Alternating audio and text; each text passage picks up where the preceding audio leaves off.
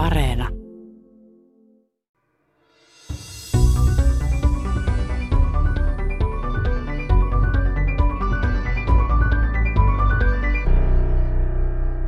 Marraskuussa 2018 Kiinassa syntyivät identtiset tyttökaksoset, jotka jäävät historian kirjoihin. Lulu ja Nana ovat maailman ensimmäiset geenimuokatut ihmiset. Heidän perimmänsä on alkiovaiheessa editoitu siten, että he ovat immuuneja HI-viruksella. Muokkauksen teki kiinalaistutkija Hi Jiankui ilman lupia.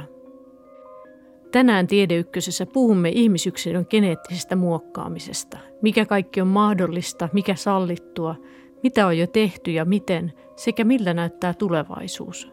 Haastateltavana on Helsingin yliopiston dosentti perinnöllisyyslääkäri Kirmo Vartiovaara.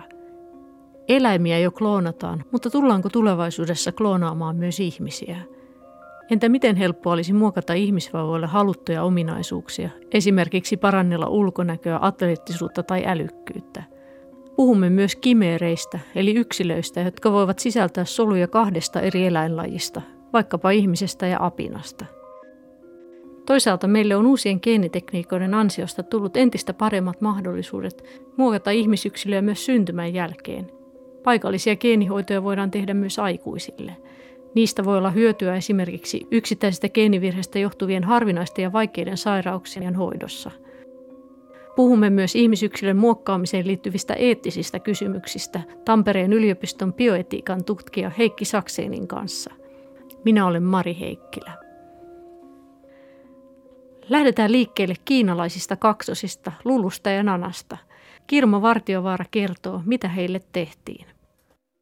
Se Kiinan juttu meni niin, että isä sairasti HIV, äiti ei sairastanut ja näistä alkioista tai myöhemmin syntyvistä lapsista niin haluttiin saada sellaisia, että HIV ei heihin tartu. Ja se tehtiin ja muutenkin tehtäisiin sillä tavalla, että munasolu, joka on aika iso solu, siirrettiin siittiö, joka oli itse asiassa jo pesty, mikä tarkoitti sitä, että siinä ei ollut mitään viruksia, joka on ihan normaali toimenpide. Ja tälläkin olisi jo estetty se viruksen siirtyminen, mutta siittiösolun injisoinnin yhteydessä, niin sinne laitettiin sitten sellaista ainetta, joka sisältää nämä geenisakset. Ja kun ne meni sinne solun sisään, ne leikkasivat HIV-reseptoria tuottavan geenin poikki. Ja tämä reseptori on siis tavallinen solun pinnalla oleva proteiini, tavallaan viruksen sisäänmenoportti, sellainen rakenne, jota virus käyttää tunkeutuessaan soluun, ja jos ei sulla sitä porttia ole, niin silloin sä olet immuuni tälle kyseiselle virukselle. HI-virus tartuttaa elimistössä veren valkosoluja, mutta jotta se kykenisi kiinnittymään niihin ja aiheuttamaan infektion, se tarvitsee muiden virusten tavoin solun pinnalla jonkun sopivan kiinnittymiskohdan, HIV-viruksen tapauksessa tällainen kohta on solun pinnan CCR5-reseptori. Ehkä tilannetta voisi kuvata siten, että solun pinnalla on iso joukko erilaisia soluun johtavia portteja tai satamia, joissa tapahtuu erilaisten tavaroiden tuontia ja vientiä. Ja salakavalla virus on oppinut hyödyntämään joitain näistä porteista. Osalla meistä on CCR5-reseptoria koodaavassa geenissä luonnostaan mutaatio, delta 32 – Tämän vuoksi CCR-reseptoria ei muodostu. Tällöin myöskään HIV-virukselle ei löydy kiinnittymiskohtaa, eikä ihminen todennäköisesti saa HIV-infektiota. Kyseinen mutaatio on ihmisillä yleisesti ottaen melko harvinainen, mutta sitä esiintyy erityisen paljon Pohjois-Euroopassa, kuten Suomessa. Mutta annetaan Kirmo Vartiovaaran jatkaa. Se on aika jännä asia, että ilmeisesti isorokkovirus on käyttänyt tätä samaa porttia, mikä tarkoittaa sitä, että sellaiset ihmiset, joilla ei tätä porttia ole ollut, tai tätä geeniä, joka tuottaa tätä porttia, niin ovat säästyneet isorokko-pandemioista joskus, ilmeisesti joskus 1100-1200-luvulla.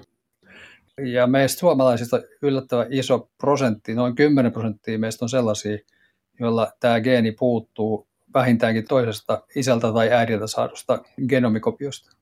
Eli siis 10 prosenttia suomalaisista on HIV-resistenttejä luonnostaan. Kyllä, tai alentuneita, jos puuttuu molemmat kopiot, kun meillä on kaksi näitä geenejä, yksi saatu äidiltä ja yksi saatu isältä. Jos puuttuu molemmat kopiot, niin silloin olet todellakin hyvin vastustuskykyinen, HIV ei sinun tartu läheskään niin helposti. Silloin, silloin jotain muitakin portteja, joita se silloin tällöin ilmeisesti pystyy käyttämään, mutta, mutta olet resistentti, jos saat muuntuneen kopion, silloin semmoinen hieno nimi kuin Delta 32, koska siitä puuttuu lopusta 32 pientä DNA-palasta. Jos saat sen vaan toiselta tämän muuntuneen, niin silloin on alentunut, mutta ilmeisesti voi vielä tarttua. Mutta 10 prosenttia on niitä, joilla puuttuu vähintään toinen kopio. Hi Jiankui pyrki tekemään kiinalaisille tyttökaksosille juuri edellä kuvatun kaltaisen Delta 32 mutaation. On kuitenkin ilmennyt, ettei lopputuloksesta tullut samanlaista. Tapaus aiheutti aikamoisen myrskyn.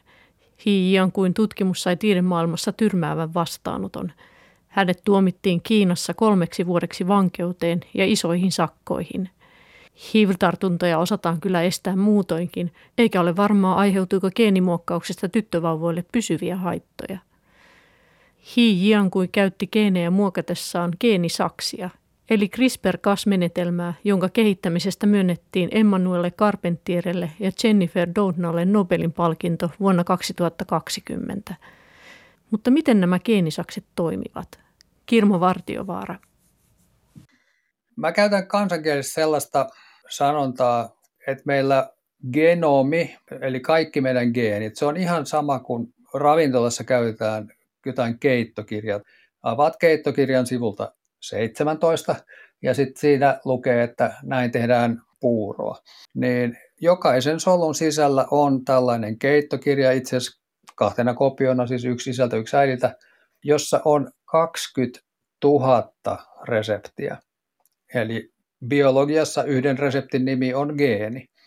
Ja jos haluat muuttaa jotain reseptiä, niin ennen vanhaa meillä oli pelkkä kirjoituskone, niin sitten piti kirjoittaa uusi A4 ja törkätä se sinne keittokirjan väliin. Nyt meillä on tietokone ja Word-ohjelma. Ja nyt meidän täytyy enää osata viedä se kursori siihen kohtaan keittokirjaa, toisin sanoen siihen kohtaan DNAta, mitä me halutaan, ja me voidaan siihen kirjoittaa. Ja tämä CRISPR on juuri tämä kursori, se on kemiallinen tuote, joka osaa lukea DNAta. No, tässä lukee nyt seitsemän lusikallista suolaa. Sitten se etsii joka koko keittokirjan läpi, että missä lukee seitsemän lusikallista suolaa. Ja sitten se löytää sieltä ehkä yhden kohdan, joskus voi löytää useampikin, mutta se istuu siihen – ja sitten se antaa sulle mahdollisuuden muokata juuri sitä kohtaa. CRISPR-Cas-järjestelmä on löydetty bakteereilta ja arkeuneilta, joilla se toimii puolustusjärjestelmänä viruksia vastaan. Joo, siis bakteeritkin voivat saada virustartunnan. Kun virus hyökkää bakteerisolun kimppuun ja ruikkaa DNAnsa soluun, bakteeri saksii viruksen DNAn palasiksi ja liittää siitä pienen pätkän DNAta käyntikortiksi omaan perimäänsä – Tästä käyntikortista se tuottaa RNA-pätkiä, joita kiertää solussa kyseisen viruksen mahdollista uutta hyökkäystä varten. Viruksen hyökätessä uudelleen RNA pariutuu nopeasti viruksen DNAn kanssa, tällöin KAS-proteiini aktivoituu ja katkaisee viruksen DNAn. Tätä mekanismia voidaan kätevästi hyödyntää ihmissolujen geenimuokkauksessa – kun ihmissoluun syötetään RNA-pätkiä, jotka on suunniteltu siten, että ne sitoutuvat juuri haluttuun kohtaan ihmisperimän DNAta, sekä annetaan samanaikaisesti kasproteiinia, perimme saadaan leikattua juuri halutusta kohdasta. Mutta entä jos halutaan tuoda kyseiseen kohtaan vaikkapa uusi geeni toimimattoman geenin tilalle? Jos solu huomaa, että minun DNAni on poikki, niin se yrittää kaikin mahdollisin keinoin korjata sitä. Ja yksi keino siihen on se, että se vaan latoo DNA-palikoita siihen syntyneeseen katkokseen, ihan mitä tahansa se käsinsä saa. Tai sitten toinen vaihtoehto on se, että se katselee ympärille, että hetkinen, että onko täällä jotain sellaista, joka sopisi just tähän reikään. Ja jos samaan aikaan, kun sitä, ne katkomisjutut ollaan pantu sinne sisään, jos sinne samaan aikaan on pantu mahtava juuri samanlainen alue, niin kuin syötiksi sille solulle, että hei, että kun sut katkaistaan tästä kohtaa, niin otapa tästä se, se tilkepala siihen. No ei se solu sitä ajattele, se vaan laittaa, ei tässä on vieressä hyvä palla, se laittaa sen siihen, ja jos sä oot ovelasti ujuttanut siihen omaa tekstiä siihen väliin, niin sekin menee sinne. Ehkä äsken jäi sanomatta, että näitä DNA-katkoksia on osattu tehdä aikaisemminkin, mutta tämä CRISPR-systeemi mahdollisti sen, että RNAn tekeminen riittää. Ja siitä tuli hirveän paljon nopeampaa ja hirveän paljon halvempaa. Lähetetään sähköposti, saadaan parin päivän kuluttua RNA-molekyyli, joka maksaa ehkä 50 tai 100 sen. Ja se voidaan panna solun sisään. Samaan aikaan voidaan laittaa tämä aina tämä sama CAS9 entsyymi ja leikata solu jostain kohtaa. Jos se toimii, niin hyvä. Jos ei se toimi, niin 50 ja pari päivää, niin voit kokeilla uutta. Geenisaksien avulla olisi siis periaatteessa mahdollista muokata mitä tahansa ihmisen geeniä, mutta ihmisalkion geenieditointi on länsimaissa kielletty. Tieteistarinoissa puhutaan kuitenkin usein tulevaisuuden design-vauvoista, mutta miten helppoa ihmisen yksittäisten ominaisuuksien, sanotaan vaikka silmien värin, muokkaaminen ylipäätään olisi? Kirmo Vartiovaara. Nyt tulit juuri siihen asiaan, mikä välillä on tosi helppoa ja välillä on ihan äärettömän vaikeaa, on se, että aluksi mä käytin sitä vertausta, että genomi on niin kuin keittokirja. Se voisi ehkä lisätä sen, että se on kirjoitettu kiinaksi ja me osataan vähän Kiinaa. Ja sitten, jos sä haluat muokata jotain ja se, se, se suurin piirtein tunnistat kiinalaisen sanan, että ö, peruna, ja, ja sitten sä katsot, että no, tämä on varmaan nyt sitten keitetyt perunat, vai onkohan tämä nyt sitten siellä keittokirjan välissä oleva jonkun perunan myyntifirman joku mainos. Et me, ei, niinku, me ei ihan tarkkaan ymmärretä sitä koko keittokirjaa. Välillä me ymmärretään tosi hyvin ja sitten se onnistuu yhden geenin muokkaaminen, mutta sitten vaikka joku pituus tai silmien värikin on vielä kohtuullisen, se mä voisin kuvitella, että pystyttäisiinkin tekemään, koska siinä ei, a, joo, siinä on vielä tämmöisiä niin kuin määrällisiä eroja silmien värissä, että, että kun me, se ei ole niin kuin vihreä tai ruskea tai sininen, vaan se on niin kuin koko spektri siitä, että, että vähän, vähän sininen, vähän ruskea. Että se on niin kuin myös määrä. Se ei ole pelkästään siitä, että mitä siinä DNA lukee, vaan, kuinka paljon sitä tehdään. Että se menee siihen säätelypuoleen ja se on kanssa aika vaikeaa. Yksittäiset geenivirheiden muokkaus on ehkä, ehkä, ehkä niin kuin suoraviivaisin, vähän niin kuin tämä Delta 32 siinä HIV-reseptorissa, niin siinä niin tiedettiin, mitä yritettiin, mutta siis jos yrität muuttaa pituutta, johon vaikuttaa ehkä 200 geeniä tai 500 geeniä, niin vaikeiksi menee, puhumattakaan sitten jostain älykkyydestä tai musikaalisuudesta, tai, niin ei, ei me osata sitä vielä ollenkaan. Yhden geenin muutaman DNA-emäksen muuttaminen on niin kuin varmaan helpointa, että me voidaan sekvensoida sinut ja minut ja muuttaa minulla oleva kaljuntumista aiheuttava geenikohta, niin, niin sitten samanlaisesti kuin sulla, että mä saan hienot hiukset tai jotain, mutta et ne on, niinku, ne on niinku vielä kuviteltavissa olevia asioita, joita ehkä voitaisiin tehdä, mutta se, siinä, siinä opettelussa menee kyllä vielä pitkän aikaa, että mitä siinä keittokirjassa oikeasti lukee, ja jos haluat mennä räpläämään sitä, ootko nyt ihan varma, että tiedät mitä teet? Palaamme myöhemmin vielä geenisaksiin. Mutta nyt puhutaan kloonaamisesta. Ensimmäinen eläin kloonattiin jo vuonna 1996. Tuolloin kesäkuussa Britanniassa syntyi kuuluisa Dolly-lammas. Se oli muuten puoliksi Suomen lammas ja puoliksi brittiläinen Dorset-lammas. Itse asiassa tarkalleen ottaen Dolly ei ollut ensimmäinen kloonattu eläin, mutta se oli ensimmäinen, jonka kloonaamisessa oli käytetty aikuisen soluja. Tämän jälkeen onkin onnistuneesti kloonattu iso määrä eri eläinlajeja. Olisiko ihmisen kloonaaminenkin periaatteessa ihan helppoa? Ei se helppoa, se on mahdollista. Dollista taisi mennä joku, yrittikö ne 200 kertaa tai jotain, että otetaan 200 munasolua, tai no yksi kerrallaan, mutta siirretään aina kokeilla, että kasvaako, ei kasva, kasvaako, ei kasva. Ja, ja sitten lopulta se onnistuu, eli ne kas, viljelyolosuhteet on, kyllä niitä pystytään tekemään jokaisella lajilla noin hiukan erilaiset, eikä sen tarvitse olla paljon vinussa sen suolapitoisuuden, kun se ei enää toimi. Käytännössä Dolin kloonaamisessa saatiin yhdeltä lampaalta munasolu, josta poistettiin tuma. Tilalle siirrettiin toisesta aikuisesta lampaasta sen utaressolun tuma, joka siis sisältää perimän. Tällä tavoin muodostettua munasolua stimuloitiin keinotekoisesti laboratoriossa, jotta se lähti kasvamaan ja jakautumaan. Kun alkio oli soluviljelmässä kehittynyt tiettyyn pisteeseen saakka, se siirrettiin kolmannen lampaan kohtuun kasvamaan. Doli sai siis saman perimän kuin sillä lampaalla, jonka utaresolusta tuma otettiin. Ihmisen monistaminen kuulostaa hurjalta ajatukselta, mutta itse asiassa ihmisklooneja on jo olemassa. Kaksoset on klooneja identtiset kaksoset siis, tai kolmoset tai niin edespäin. Että, että niissä on sama se keittokirja alun, alun pitäen ollut. Jos sulla on yksi solu, jossa on yhdenlainen keittokirja, sitten jaat sen kahtia ja molemmista näistä puolikkaista siinä vaiheessa, kun ne on vielä ihan alkiovaiheessa, niin niistä kasvaa kaksi eri yksilöä.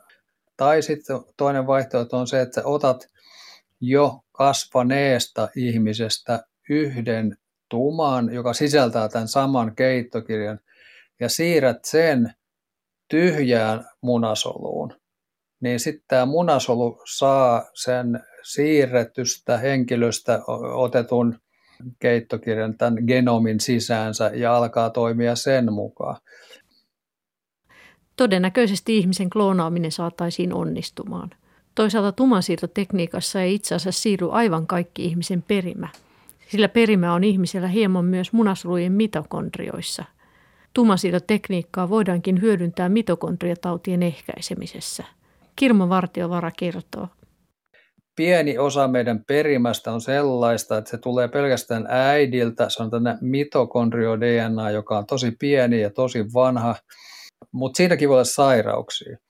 Ja sitten jos perheessä, tässä tapauksessa äidillä, on mitokondriosairaus, joka periytyy kaikille hänen lapsilleen, niin voidaan tehdä niin, että otetaan luovuttajan munasolu, jossa on siis terveet mitokondriot, ja poistetaan siitä luovuttajan munasolusta tuma.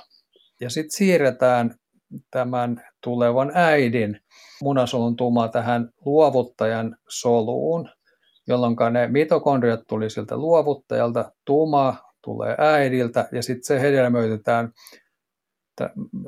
vähän, vähän eri järjestyksessä näitä voi tehdä, että voi siirtää, voi, tumasiro voi tehdä ennen tai jälkeen hedelmöitystä, mutta, mutta silloin isältä tulee yksi keittokirja, äidiltä tulee yksi keittokirja ja luovuttajalta tulee nämä mitokondrion pikkuruiset DNA-osat.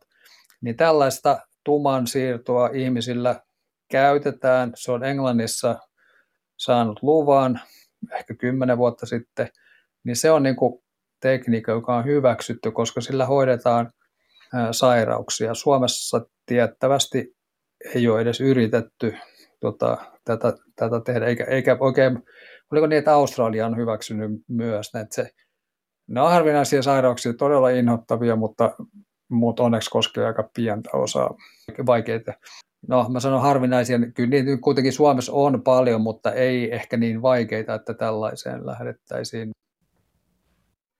Mutta jos puhutaan vielä ihmisyksilön kloonaamisesta, länsimaissa se on kielletty, mutta mistä me voimme tietää, ettei ihmistä ole jo kloonattu jossain päin maailmaa? Kirmo Vartiovaara. No joo, aina tämmöisiä asioita voi, voi miettiä. Eihän kukaan tiedä, mitä naapuri autotallissa tapahtuu, mutta se, se vaatii kuitenkin aika korkean tason osaamista ja mun on vaikea kuvitella, että kukaan oikeasti niin opettelisi tekemään tällaista – ihan vaan huvikseen. Mutta eikö siellä voisi joku, ajattelisit joku itsevaltias jossakin, voisi haluta kloonin itsestään, eikö se kuulostaisi ihan kivalta?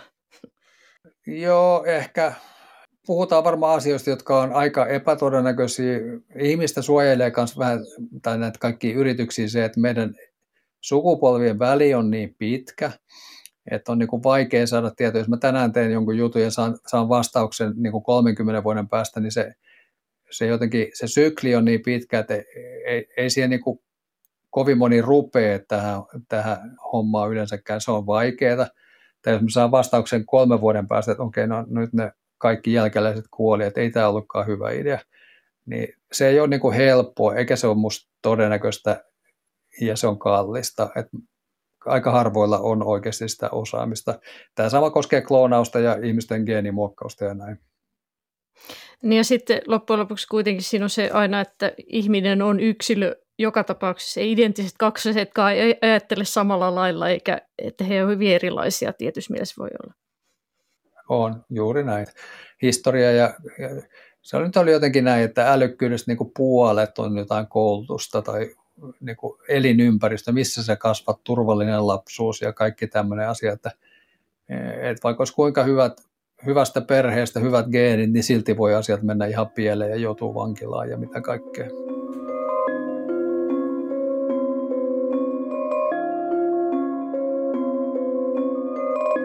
Nyt jätetään ihmisen kloonaaminen ja siirrytään toiseen, vähintään yhtä paljon mielikuvitusta ruokkivaan aiheeseen, kimeereihin. Kimeerit ovat yksilöitä, jotka muodostuvat geneettisesti erilaisista, yleensä eri lajeihin kuuluvista solukoista tai kudoksista.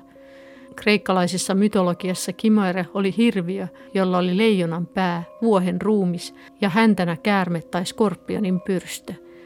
Huhtikuussa 2021 uutisoitiin, että kansainvälinen tutkimusryhmä oli luonut alkion, joka sisälsi osittain ihmisen ja osittain apinan soluja.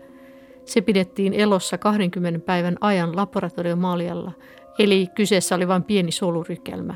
Se ei siis ollut mikään elävä ja hengittävä olio, eikä sitä siirretty kohtuun kehittymään. Tutkimus julkaistiin Cell-tiedelehdessä – Vastaavan tyyppinen kokeilu oli tehty jo aiemminkin vuonna 2017, kun tutkijat tekivät ihminen sika kimeerin. Siinä siis oli sekoitettu ihmisen soluja sian alkioon. Ihmissoluja oli tosin hyvin vähän, vain yksi sadasta tuhannesta. Tämäkin tutkimus tapahtui vain laboratoriomaljalla. Sen sijaan eläimillä eläviä kimereitä on jo tehty. Joulukuussa 2019 uutisoitiin Kiinassa syntyneistä porsaista, jotka sisälsivät apinan soluja. Tutkijat olivat luoneet kimeerin injektoimalla apinan kantasoluja hedelmöitetyn sian alkion sisälle. Tämän jälkeen alkio siirrettiin kasvamaan emakon kohtuun ja lopputuloksena oli porsaita, joilla oli soluja kahdelta eri lajilta. Ihan helposti tämä ei sujunut – Tutkijat siirsivät apinan kantasoluja noin neljään tuhanteen alkioon. Lopputuloksena saatiin kymmenen porsasta, mutta vain kahdella niistä oli apinan soluja kehossaan. Ja nämä paljon kohua herättäneet possut elivät vain viikon ajan. Mutta annetaan Kirmo Vartiovaaran kertoa. No sellaisia kokeita on tehty esimerkiksi hiirellä ja rotalla niin, että siinä vaiheessa kun kummikohan päin se meni, niin sitä on niin, että, että hiiri on vaikka nyt sitten sadan solun kokoinen, eli pieni tämmöinen rypälevaiheen alkio, niin sitten sinne siirretään rotan soluja sekaan, ja sitten nämä oli tehty vielä niin, että niistä rotan soluista tuli vain haima tai maksa tai joku sisäelin, että hiiren sisällä oleva maksa niin sisälsikin rotan genomi. Että varmaan joku tällainen, että annettaisiin jotain, no just sydän tai joku muu tota, kasvatettaisiin toiselta eliöltä, mutta en mä näe siinä niin yhtään mitään järkeä siinä asiassa, että niin kuin alkiovaiheessa jo näin tehtäisiin. Ja ei, ihmisillä ei tietenkään saa tehdäkään tällaisia, mutta sitten on eri asia nämä varausat myöhemmin, se sian sydän. Kimerit kiinnostavat tutkijoita paitsi perustutkimuksen kannalta, myös siksi, että niiden kautta voitaisiin periaatteessa saada varausia ihmiselle – Entä jos kasvattaisiin esimerkiksi sijalle ihmisen soluista sydän, maksa tai munuainen, jotka voitaisiin myöhemmin siirtää elinsiirtoa tarvitsevalle potilaalle? Sikojen käyttämistä ihmisten varausien tuottamisessa on tosissaan kaavailtu, sillä elinsiirtojen tarve jatkuvasti kasvaa. Suoraan sian elimen siirtäminen ihmiselle ei oikein onnistu, sillä ihmisen elimistö hylkii sieltä saatuja elimiä. Ajatus ihmisen ja sian kimeristä kuulostaa kuitenkin eettisesti vähintäänkin arvelluttavalta. Todennäköisempää onkin, että elinsiirtojen varten pyritään vain hieman muokkaamaan geenisaksilla sian perimää siihen suuntaan, että ihmiselimistö hyväksyy sian kudoksia. Esimerkiksi tammikuussa 2022 siirrettiin ihmisille Yhdysvalloissa sian sydän, jota oli geneettisesti muokattu kymmenestä kohdasta – Sinne oli siirretty muutama ihmisen geeni ja poistettu toiminnasta muutama sian geeni, jotka voisivat aiheuttaa hylintäreaktion ihmisessä. Sian sydämen saanut potilas eli kaksi kuukautta. Toisaalta kimerejä voidaan luoda myös siten, että sika säilyy sikana ja siihen on siirretty esimerkiksi vain ihmisen sydänsoluja, joista muodostuu ihmismäiden sydän. Miten se muuten siinä kimeryssä, jos ajatellaan, niin miten, jos ihmis, haluttaisiin tehdä, että ihmisen sydän olisi, mutta että muuten olisi vaikka sika, niin sitten ne sydänsolut pitäisi ihmisen solut, jotka kasvaa siinä maalialla, niin pitäisi eka erilaistaa sydänsoluiksi ja sitten siirtää vasta siihen sorurykelmään, siihen kimeeriin. Vai miten ne saadaan, mistä me tiedetään, että just sydän tulee siitä? No se on vähän monimutkaisempi systeemi, mutta sä voit tehdä sellaisia geenimuutoksia, esimerkiksi poistaa hiireltä hi, tota, sellaisen geenin, joka, joka sydämen kehitykseen vaaditaan.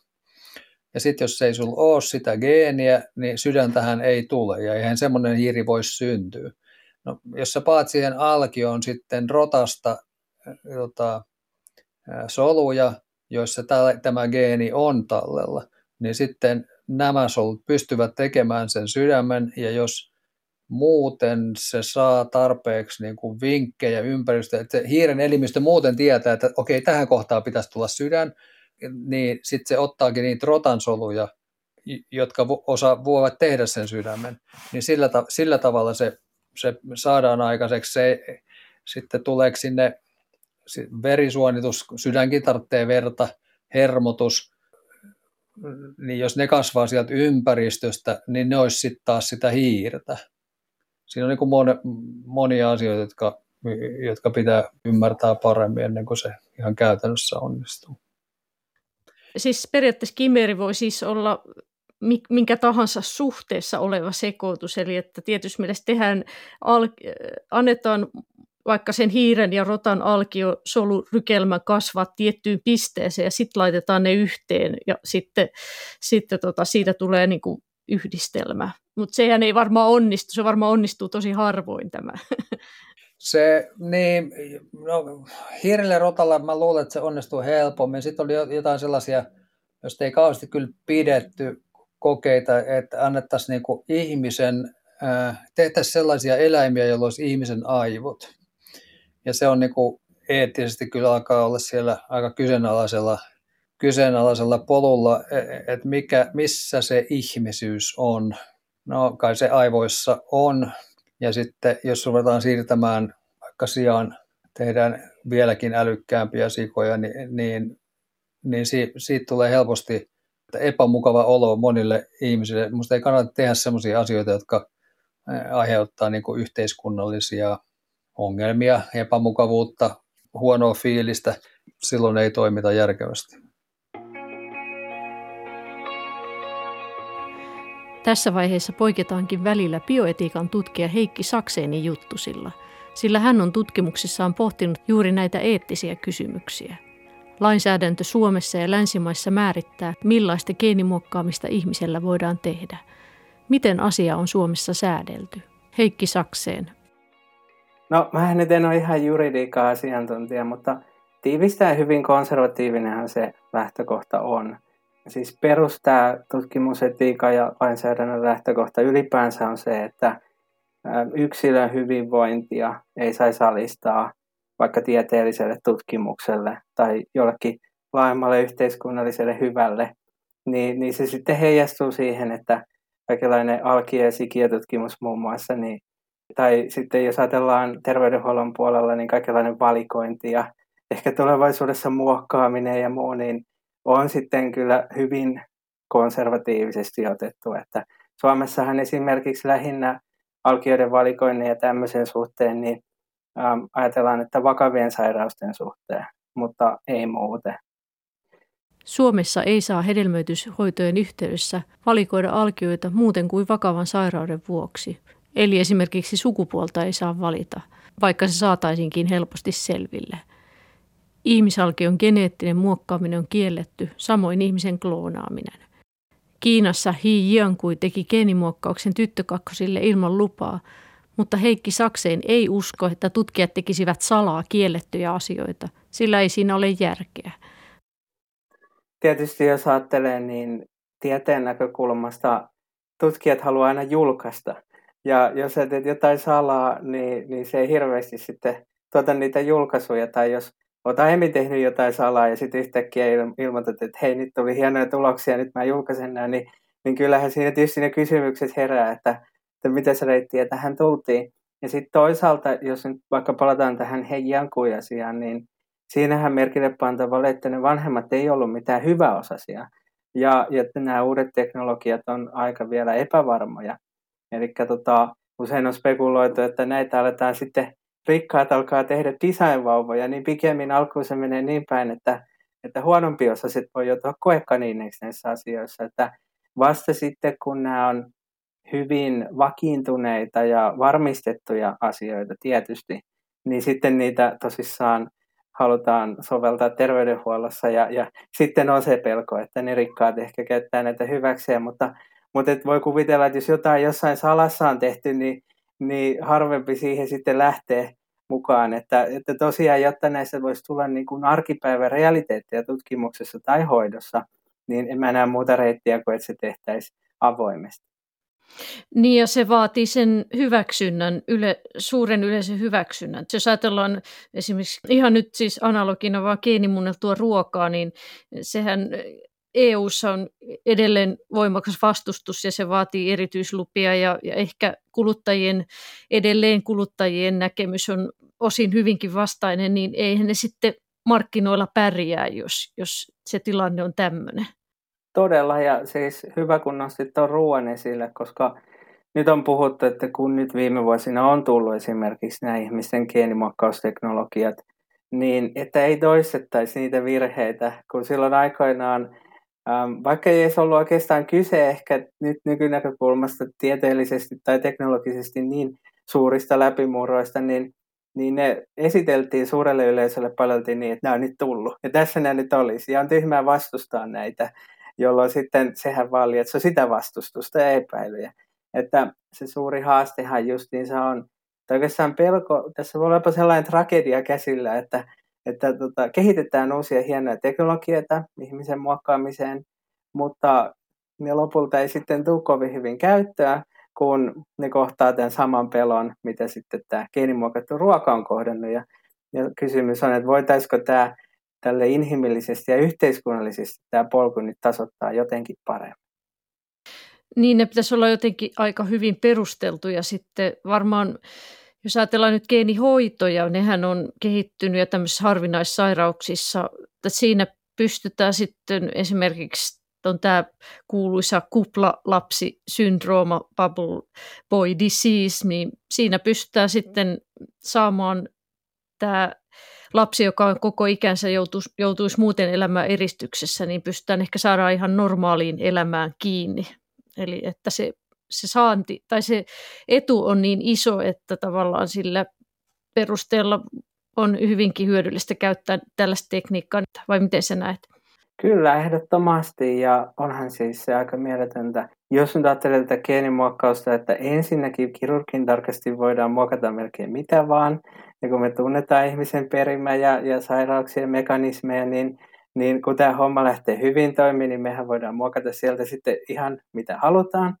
Ja toisekseen, jos se voidaan tehdä, nämähän voidaan tehdä niin sanotusti somaattisesti, jolloin ne ei periydy, tai voidaan sitä iturataa muokata, jolloin ne periytyy. Iturataan liittyvästä kiinnimuokkauksesta puhutaan, kun muokataan sukusoluja tai alkioita ja sitä kautta myös tuleville sukupolville periytyviä ominaisuuksia – sen sijaan somaattisesta muokkauksesta puhutaan silloin, kun esimerkiksi joitain aikuisen ihmisen soluja muokataan geenihoidolla. Koska muutoksia ei tehdä sukusoluihin, ne eivät periydy jälkipolville. Niin, niin sitten jos me voitaisiin kerralla koko ihmiskunnasta parantaa jotain sairauksia, niin olisihan se aika loistavaa. Että mahdollisuudet on kyllä suuret. Sakseen ymmärtää myös ihmisten epäluulot uusia tekniikoita kohtaan. Esimerkiksi koronarokotteet tulivat nopeasti ja niissä käytettävä uusi tekniikka aiheutti huolia. Tässä ehkä vähän korrettiin sitä satoa siitä, mitä on aiemmin tehty. Että kaikki tuli niin nopeasti. että jos olisi aiemmin ollut parempi se yhteys, että ihmiset olisi ymmärtänyt, että ai nyt on tämmöistä ja tämmöistä taas tullut, niin se olisi näyttänyt luontevammalta, että no nyt me laitetaan nämä teknologiat hyvään käyttöön tässä tilanteessa. Toki taas sekin on realiteetti, että ihmiset ei ehkä olisi ollut aiemmin niin kiinnostuneita kuin vasta tässä tilanteessa. Et se on tietysti yksi asia, mutta uh, mä olen esimerkiksi näihin geeniasioihin liittyen joskus puhunut tämmöisestä genomikansalaisuudesta, mikä nyt ei ole ihan mun oma keksintö, mutta musta hyvä käsite. Ja meinaa sitä, että jos tämä geenitieto ja tutkimusteknologia tulee yhteiskunnassa keskeisempään rooliin tulevaisuudessa, kuten nyt näyttää, niin meidän pitäisi laajasti ajatella, että miten me valmistellaan ihmiset ja yhteiskunta tähän. Miten näiden, e, näitä eettisiä juttuja nyt sitten, jos ajatellaan, että tutkijat tutkii ja, ja periaatteessa tietää ja tietenkin haluaa edistää tiedettä just sairauden, sairauksien parantamisen suhteen, ja, mutta sitten on suuri yleisö ja sanotaan semmoinen yhteiskunnan eettinen ja arvopuoli, niin pitäisikö meillä olla enemmän keskustelua, miten nämä saadaan yhteen, että, jotenkin saataisiin sitä vuoropuhelua enemmän? No mä sanoisin, että vaikka ehkä nostan, nostan tässä meidän omaa häntä, niin tämä on arvokasta työtä, että popularisoidaan sitä, mitä siellä tiedemaailmassa tapahtuu. Eikä vaan myöskään niin, että puhutaan kauheasti niistä tieteen kaikista nyansseista, vaan juuri tälle inhimillisesti ja yhteiskunnallisesti, että, että hyvin ymmärrettävästi millaisia valintoja siellä on ja mitä ne viime kädessä merkitsee ihmisille ja yhteiskunnalle, niin, niin se on kyllä hyvin tärkeää ja myös ehkä kaikessa rikkaudessaan sen konepelin avaaminen niin sanotusti, että siellä on niitä eettisiä valintoja muun muassa ja, ja ne ei ole ikinä yksinkertaisia. Että se on punnintaa eri hyötyjä ja riskien välillä ja ehkä vähän on vierastettu myös tämmöisen keskustelun avaamista, että usein sitten kun puhutaan, että popularisoidaan tiedettä, niin kerrotaan vaan, että näin mitä tehtiin ja se on vaikka jonkinlainen sankaritarina ja, ja kiva joo, mutta se ei ehkä ole ihan täysin kiinnostavaa ja realistista, että jos voitaisiin enemmän vähän avata sitä karheata todellisuutta sieltä taustalta, niin mun mielestä se ehkä loisi enemmän vielä sitä luottamusta ja kiinnostusta ja arvostusta.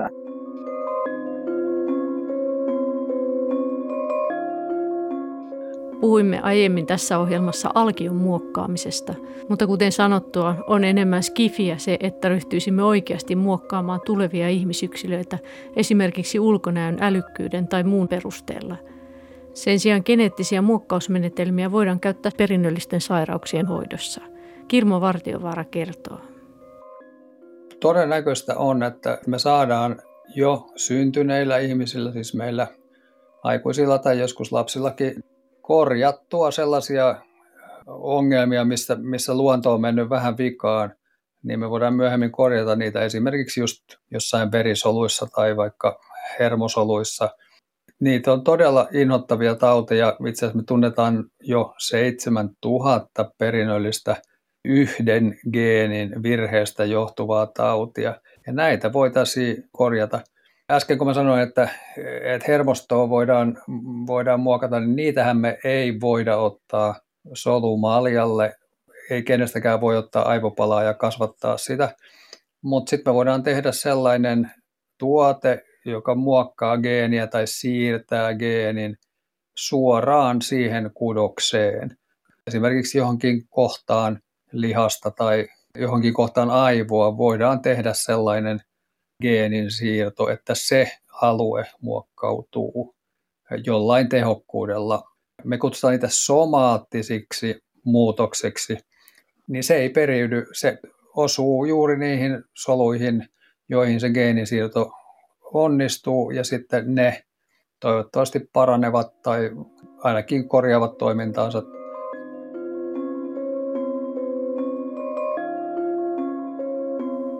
Muutamiin sairauksiin geenihoitoja on jo saatu käyttöön. Ensimmäisenä Euroopan lääkeviranomaiset hyväksyivät vuonna 2012 käyttöön hoidon harvinaiseen perinnölliseen lipoproteiinilipaasin puutossairauteen. Se aiheuttaa kohonneen veren lipidipitoisuuden ja haimatulehdusten riskin.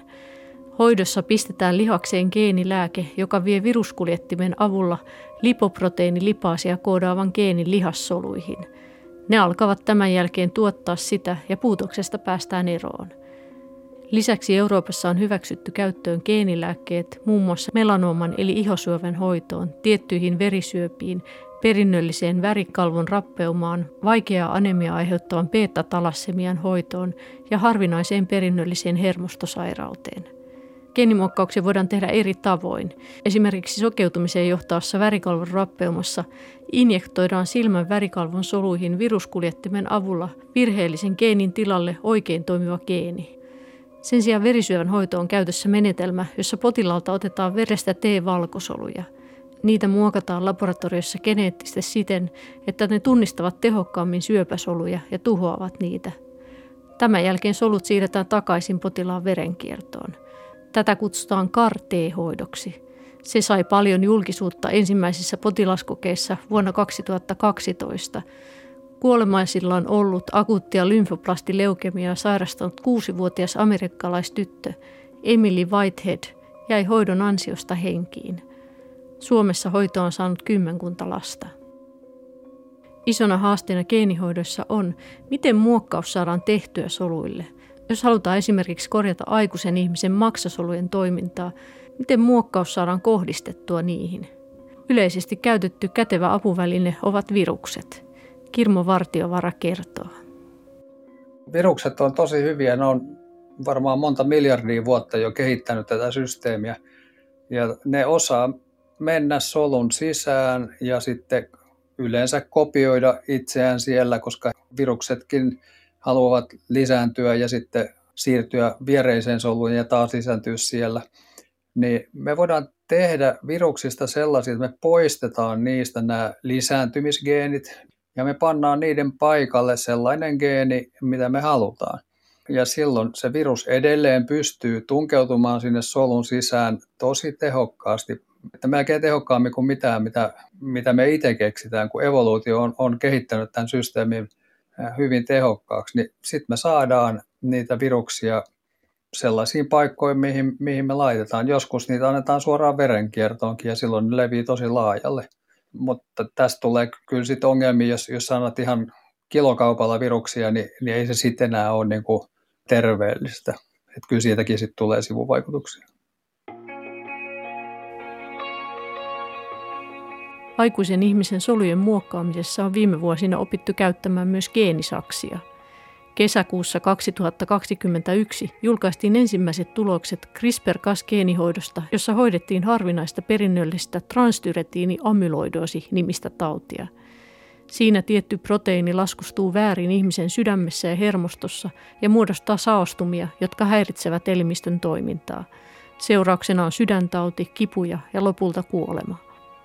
Hoidossa kuudelle tautia sairastavalle annettiin verenkierron kautta geenilääke, jossa rasvapalluran sisällä kuljetettiin soluihin geenisakset ja RNA-pätkä. Niiden avulla väärinlaskustuvaa proteiinia koodaava geeni leikattiin pois soluista.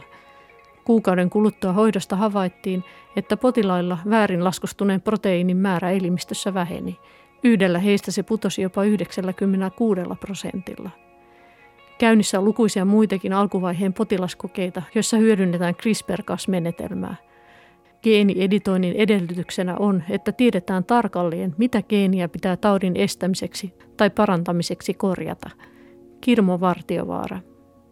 Sirppisolu anemia, tai se on tauti nykyiseltä nimeltään, niin se tiedetään, se on aina sama muutos hemoglobiinigeenissä.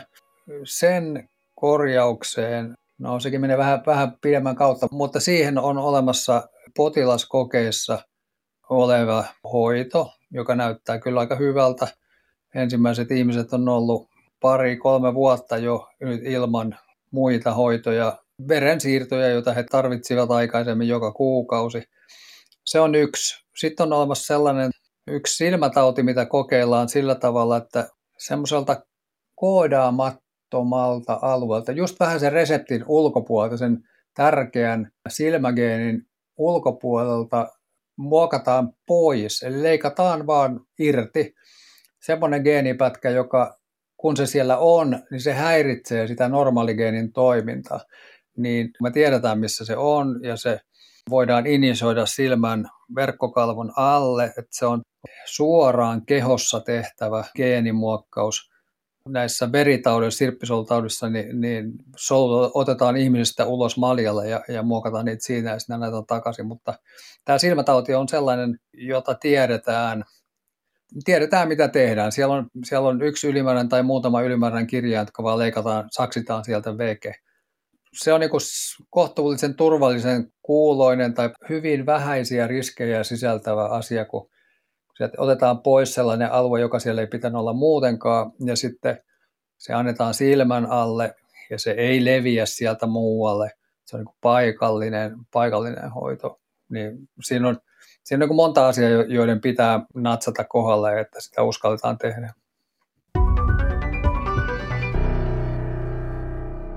Kirmo Vartiovaara tapaa perinnöllisyyslääkärinä perheitä, joissa esiintyy vaikeita yhden geenin virheestä johtuvia sairauksia – Tutkimusryhmineen hän kehittää niihin parannuskeinoja. Joka toinen viikko on lääkärinä, jossa tapaan ihmisiä ja perheitä, joilla on tai epäillään olevan geneettinen sairaus suvussa. Ja sitten joka toinen viikko mä oon yliopiston puolella ja sitten me yritetään korjata niitä tunnistettuja geenivirheitä näiden potilaiden ihosta otetuissa soluissa. Nyt meillä on sellaisia aineenvaihduntasairauksia, että ihmisiltä puuttuu joku, jossain geenissä virhe, jonka seurauksena puuttuu nyt esimerkiksi joku maksassa tärkeä proteiinientsyymi, ja sitten jos me tehdään, korjataan se geenivirhe, niin sitten se me osataan tehdä, sitten me seuraavaksi yritetään näyttää, no nyt kun me tästä solusta teemme maksasolun, niin sitten se tuottaakin sitä entsyymiä, mitä se ei aikaisemmin tuottanut. Näitä me yritetään ja sitten me mietitään kuumeisesti, että onko nämä niin hyviä ja turvallisia ja tehokkaita, että näitä oikeasti joskus voidaan antaa sitten ihmiselle takaisin vai ei. Mutta me ei tehdä sitä, että me annettaisiin näitä ihmisiä, mutta näitä me tutkitaan. Me ollaan onnistuttu korjaamaan geenivirhe ehkä kymmenessä taudissa, jota me ollaan yritetty. Välillä se on helpompaa, välillä se on vähän hankalampaa, mutta kyllä se yleensä onnistuu sitten viimeistään sitten niinku vähän pidemmän pidemmän kaavan kautta, mutta tätä, tätä me tehdään ja tekniikoita on erilaisia.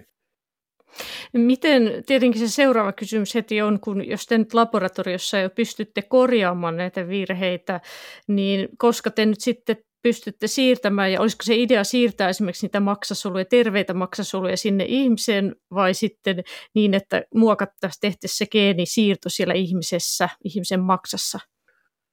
Vastaus tähän on kyllä. Eli joo, joskus noin ja joskus näin. Eli kyllä se olisi kaikista hienointa, vaikka nyt sitten just joku veritauti, niin että olisi virus, jonka sä pystyt antamaan tuolla jossain ehkä keskussairaalassa tai aluesairaalassa tai Afrikassa jossain paikallisessa sairaalassa, että ihminen tulisi sairaalaan ja sillä on veritauti ja sitten viruksen tuohon luuytimeen, lonkkaluuhun ja sitten se leviää sinne ja sitten se ihminen on siellä pari päivää ja katsotaan, että kaikki meni hyvin ja sitten lähtee kotiin. Niin kuin taas se unelma. Mä luulen, että siihen menee kyllä hetken aikaa ja mä taidan olla kyllä eläkkeellä ennen kuin tämmöinen, tämmöinen asia tapahtuu. Mutta ei se niin kuin mahdotonta ole, että jos se on tarpeeksi turvallista ja, ja siedetään, saavutettava hyöty on niin iso, että pieniäkin haittoja siedetään, niin, niin miksei. Että kyllä, no koronavirus ymmärrettiin, että haitta on iso ja sitten ruvettiin tekemään aika, aika nopealla tahdilla, pantiin paljon rahaa ja, ja sitten se saatiin tehtyä, että, että jos nyt tekisi sellaisen geenin muokkaustuotteen samalla rahalla, niin, niin kyllä, se, kyllä mä luulen, että se onnistuisi muutamassa vuodessa.